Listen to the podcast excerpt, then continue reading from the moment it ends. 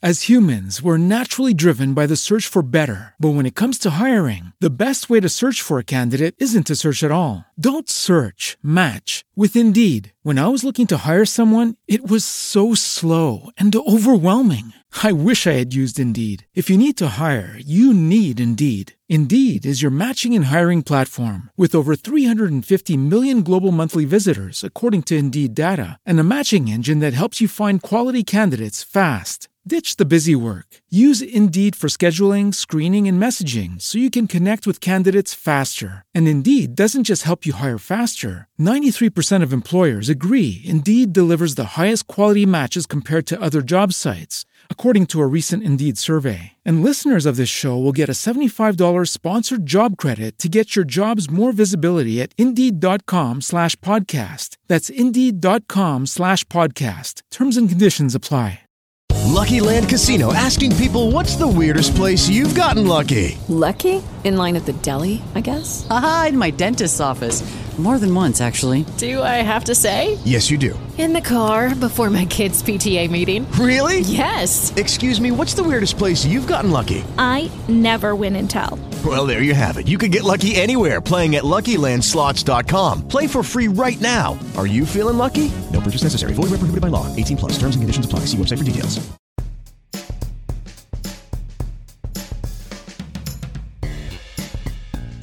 This is the RDU on Stage podcast. I'm Lauren Van Hemert, your host, and on today's episode, I'm chatting with Hoagy Bix Carmichael, Tony nominee Susan H. Schulman, and Michael Lichtenfeld.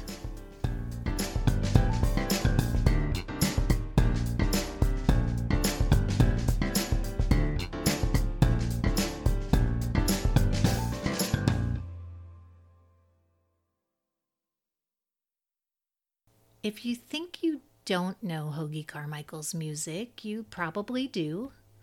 Anyone who has beat out heart and soul on the piano, fallen in love with the soundtrack to Sleepless in Seattle, or can remember Ray Charles singing Georgia on My Mind is familiar with Carmichael's songs. In fact, he wrote hundreds of songs, collaborated with lots of other artists like Frank Loesser and Johnny Mercer, and was inducted into the Songwriters Hall of Fame and the Hollywood Walk of Fame. His song Stardust has been recorded over 2,000 times and was selected for inclusion in the National Recording Registry at the Library of Congress in 2004. For the last six years, Carmichael's son Hoagy Bix, along with Tony nominated director Susan H. Schulman and choreographer Michael Lichtenfeld, have been developing a new musical featuring songs from Carmichael's catalog. The show is making its world premiere here in Sanford, North Carolina, a far cry from Carmichael's beloved home of Bloomington, Indiana. And that's where my conversation with Lichtenfeld, Schulman, and Hoagy Bix begins. Dad was forever a guy from Indiana. I've said this before. Um, forever until he died, his phone number was in the phone book. We went to restaurants. We never sat in a public, I mean, a private space. He didn't need that, really. He was a little like his music, all about the flow. Somebody was asking me a couple of days ago, many, four times, I think, I remember driving along with Dad, and he would stop and write a song idea on the hood of the car. If I may use the word genius, if he was a genius, he was close to it, and as a lot of these guys were. So, in talking about this musical, Stardust Road, how do you pick? How do you pick what songs to use out of this vast catalog of music? It's it's a blessing and a curse. Uh, it's you know it really is. It's a blessing because you have so much to choose from, and it's a curse because you have so much to choose from. When when Hoagy called me about this project. I I didn't know the catalog, and uh, I think my response was I knew the obvious songs, right? And I said, well, let me take a look at it and Yeah, I see if I remember that. thought. I mean, I was really sort of really. Uh, let, let me look at the catalog and see if we did something theatrical we can find here. And when I went in to look at it, I was like, oh my goodness. And it's a song that I've known my whole life. Again, I had no idea he had written. And then when we went further, it became only, it was like Pandora's box. But one of the things we came up with rather soon uh, was the four decades in which he wrote, which was the 20s, the 30s, the 40s, and the 50s. So those decades were clear to us, and his music evolved over those de- decades, and that's part of the thing we're trying to show here, as well as the relationships evolving, that his music became more sophisticated, more complex, more internal. Um, as far as the emotionality of it goes, and that's part of what uh, moves our story forward as well. As Susan was saying, the the the music gets more sophisticated as when ragtime is kind of where we start, and as the choreographer, it, it gave me a chance to, to choreograph four different decades of dance, which helps set not only set tone but set period, uh, because what better way than with movement to uh, to show how it evolved, how we evolve. And one thing interesting, I have a new favorite song of Dad's, a song I did not know existed four years ago, called The World of No Goodbyes. And it was written in 1944, World War II song, about, you know, you kiss them goodbye, they go off, and who knows whether they come back. And, and what's, what's interesting when, when we, I mean, you have no idea how big the catalog is, or maybe you do if, if you look. It's- but it's- uh, you know, when when I went looking for stuff, uh, you know, I like went, oh my stars, you know, and and and we d- we did. We found the we found the world of no goodbyes, and he like went, what is that song? And the title caught my eye, and I like went, oh, the world of no goodbyes. Hmm, let's listen to it and see. And and you know, you have to go to Spotify and YouTube and everywhere possible to try and get a to hear what it is. But the the um, the library at, at IU was incredibly helpful to us because we could go and, and check stuff out. And, uh, and and not only do they have um, Hoagy's music there, but they also have handwritten lyrics. uh, Yeah, lead whi- sheets, the which- old-fashioned lead sheets that they used to write hand, which yeah. which you know help us say okay this the lyrics of this song are pertinent to the position to the plot that we're having here. Mm-hmm. but there was a song that he had not heard as of yesterday uh, called sitting in whitland. And it, it's just an all-time toe tapping ragtime piece that that we get to show off our, our live band which is uh, really exciting for us. And and uh, they just they just wail on it.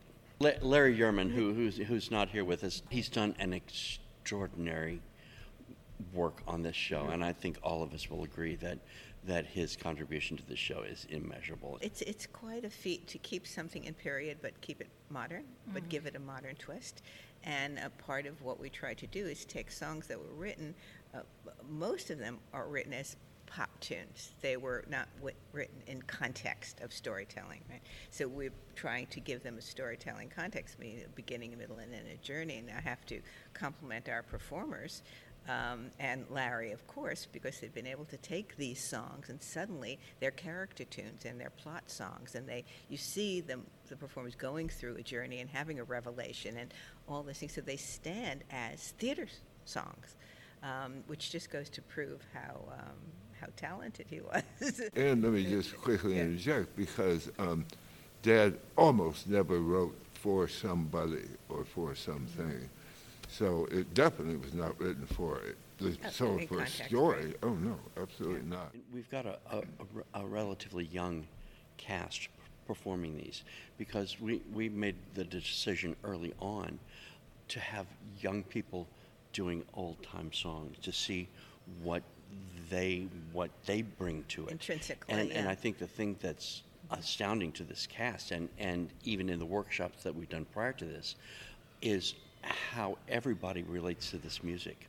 They all Mm-hmm. just they all like went, oh my gosh, this stuff is so beautiful, which it is, but they. Uh, it, it's unknown to them at the auditions. You know, I like They went, had- who knows who, who who doesn't know who Hoagy Carmichael is in all these hands. Yeah. It was sad, but the revelation to them of that, you know, Georgia on my mind was not written by Ray Charles. right, exactly. right, right. Yeah, exactly. exactly. And uh, I think they've all kind of em- taken this music to heart and have embraced, uh, you know, what we're trying to do with it. Had he written for the stage once. I walk with music. Johnny Mercer wrote the lyrics, and you know they played uh, the, the Barrymore for I think 43 performances.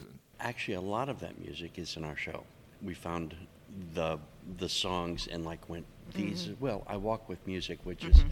uh, one of the final numbers of the show, is and the title of the show that that didn't last. I i it's it's so gripping, and you know, like, uh, how did this show with this kind of music How in did it? it not work? How did it not work? I'm curious as to. I'd love to read the show. book, right, I'd yeah, love to read yeah, the book and go, yeah. just go. Okay, well, what What happened What here? happened? What didn't work? All composers have shows that you know. Irving Berlin had shows that flopped. So I mean, it's it's not that unusual, but uh, something went wrong because the music that we've heard from the show is all pretty fabulous.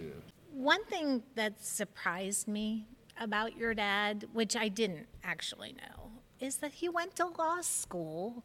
Did he not think music was a viable profession? Did he, it was money, right? Well, it was make a living.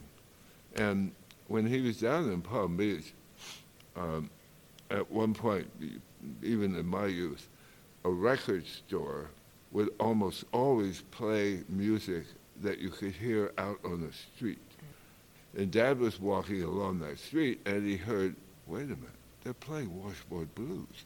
Red Nichols and the Five Pennies are playing my song. It's on a record. And within them, both sides were him. That was the moment where Dad said, I'm out of here. Not going to be a lawyer. Well, they like my stuff. They're playing my stuff. I don't even know it. Who made the deal for me? I don't know. well, those but- days it was really Oh, it was me. horrifying the, the way how writers did not get compensated for the use of their music. I mean, that took such a long time and a lot of negotiation to get that done. Even today, it's hard to explain to young people why they have to pay to use a song. Jelly Roll Morton used to start at the top of 22nd Street, which was um, uh, Tin Pan Alley.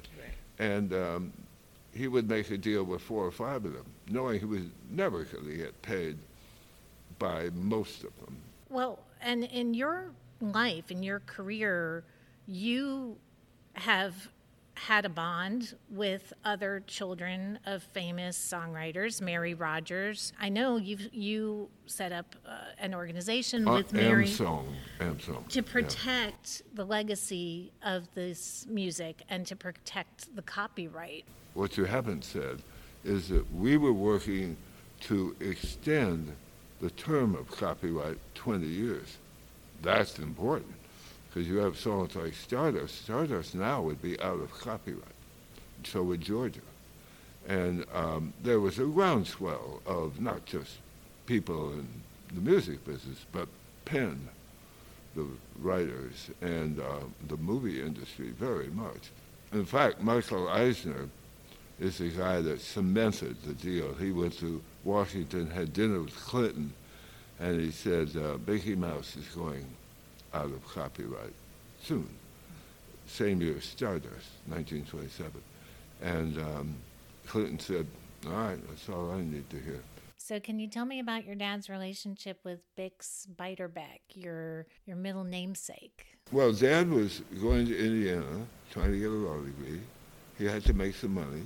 He was booking bands in, uh, and had his own band, a wonderful theater, Indiana Theater, and um, he booked the Wolverines. Bix was in the Wolverines. He knew about Bix. He never met Bix.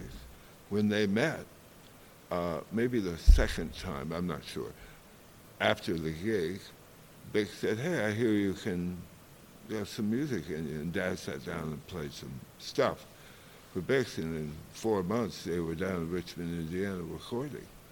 And to my father, I mean, that's, you know, catching a pass from Eli Manning or something, or Sandy Koufax. I mean, what? So he, it was a, it was a, a mentorship that uh, started just that way. Did your dad have any regrets? Here's what Dad's regret was. Dad r- knew how to arrange music, I mean, uh, write music, and he knew about lyrics. He just did. And my father redlined Johnny Mercer, and he redlined Ned Washington, and he redlined everybody. And he came back with arguably a better idea. And Dad regrets that, uh, did regret that he was not um, a kinder and gentler soul artistically with some of the writers that he worked with. That I heard Dad say that. Did he have a favorite song? Well, it's not in the show. Um, yes, he has a song that he loved called "One Morning in May." One morning in May. Dad, I love that song. Um, he also liked Stardust because it hit him on the hip.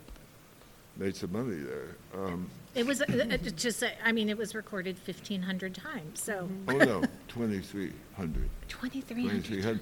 A woman called me 10 years ago and said, uh, my husband had one hobby and one hobby only, and that was collecting versions of Stardust.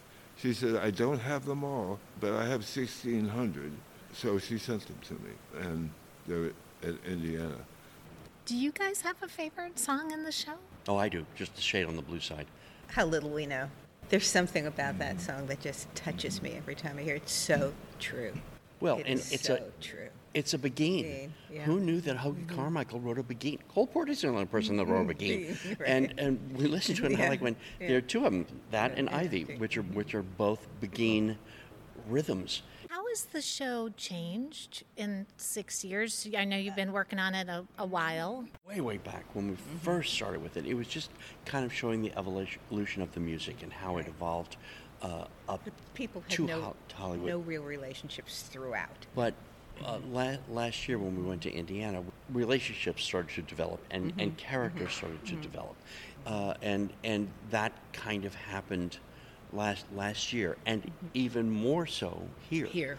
Because of the actors and because we had the opportunity, uh, Peggy Taphorn, God bless her, God bless um, Peggy and the temple. and the Temple Theater for giving us this opportunity to to, co- to hone it and to continue working on it. You, you can be in a studio for the rest of your life, and you'll never find out where you find out by sitting out there and watching something on you know, you have to realize it reveals itself. We've never seen it with a band. We've never seen it on stage. We've never seen it in costume. We've never seen it with sound. Mm-hmm. This is this is a new beginning for us mm-hmm. on it. We had an interesting thing happen because I went to London and made a deal with Cameron Mackintosh's brother, Robert.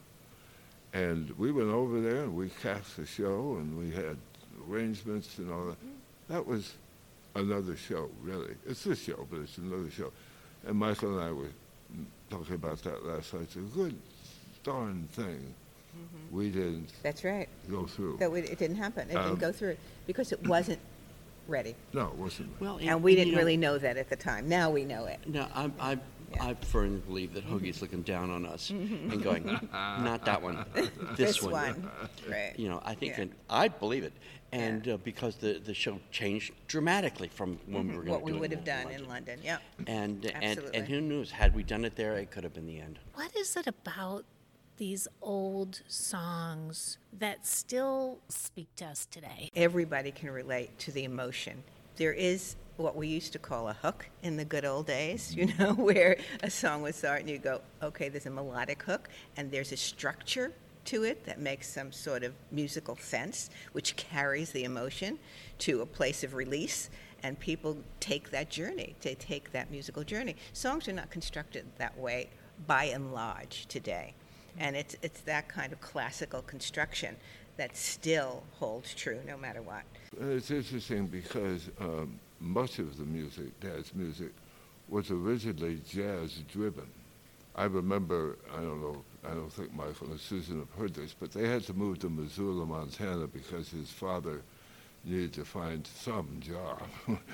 and I went to the house with Dad when Dad was making a picture out there. And it's a little house and all that. And the railroad tracks are from here to the door. And behind that was a row of brick houses, probably 20, all connected. And Dad said, Oh, yeah. He said, That's where the whorehouses were in town. And there were also black musicians in almost every one of them playing ragtime and early jazz. He said, I went down there and listened, and that stuff went in one ear and stayed there.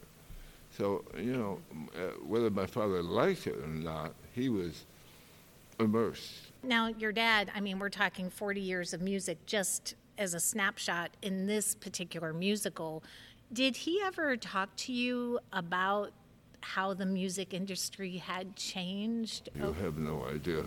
My father was really, really saddened and, and believed very strongly that his music was, if not dead, soon to die. He ended up collecting coins. He ended up playing a lot more golf. He, there was no place, there was no avenue for his music. The Jefferson Airplane was making all the money. And my father died thinking that uh, his work had a life and it was over. What do you think Hoagy would say about having oh, a whole show like this? Please, you're going to make me cry because I wish, I really, really wish you were, really wish you were here uh, to see this because it would, it, it would erase to some extent those feelings he had for 12, 15 years before he died. It's a terrible feeling to think that you've been left behind, that what you've contributed is no longer relevant.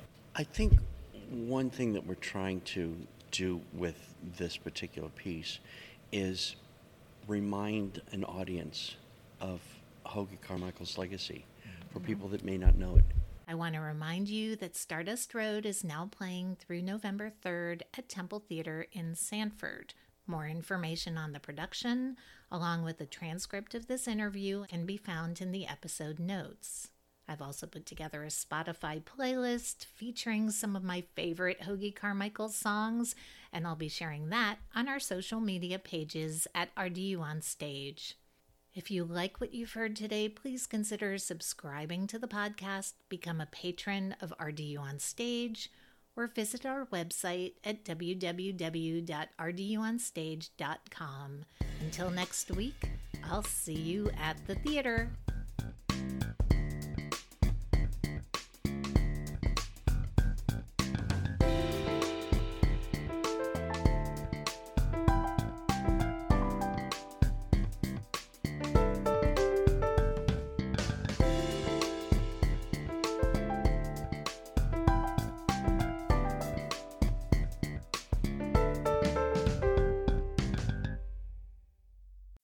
As humans, we're naturally driven by the search for better. But when it comes to hiring, the best way to search for a candidate isn't to search at all. Don't search, match with Indeed. When I was looking to hire someone, it was so slow and overwhelming. I wish I had used Indeed. If you need to hire, you need Indeed. Indeed is your matching and hiring platform with over 350 million global monthly visitors, according to Indeed data, and a matching engine that helps you find quality candidates fast. Ditch the busy work. Use Indeed for scheduling, screening, and messaging so you can connect with candidates faster. And Indeed doesn't just help you hire faster. 93% of employers agree Indeed delivers the highest quality matches compared to other job sites, according to a recent Indeed survey. And listeners of this show will get a $75 sponsored job credit to get your jobs more visibility at Indeed.com slash podcast. That's Indeed.com slash podcast. Terms and conditions apply. Hello, it is Ryan, and we could all use an extra bright spot in our day, couldn't we? Just to make up for things like sitting in traffic, doing the dishes, counting your steps, you know, all the mundane stuff. That is why I'm such a big fan of Chumba Casino. Chumba Casino has all your favorite social casino style games that you can play for free anytime, anywhere with daily bonuses. That should brighten your day a little. Actually, a lot. So sign up now at chumbacasino.com. That's chumbacasino.com. No purchase necessary. Group. Void were prohibited by law. See terms and conditions. 18 plus.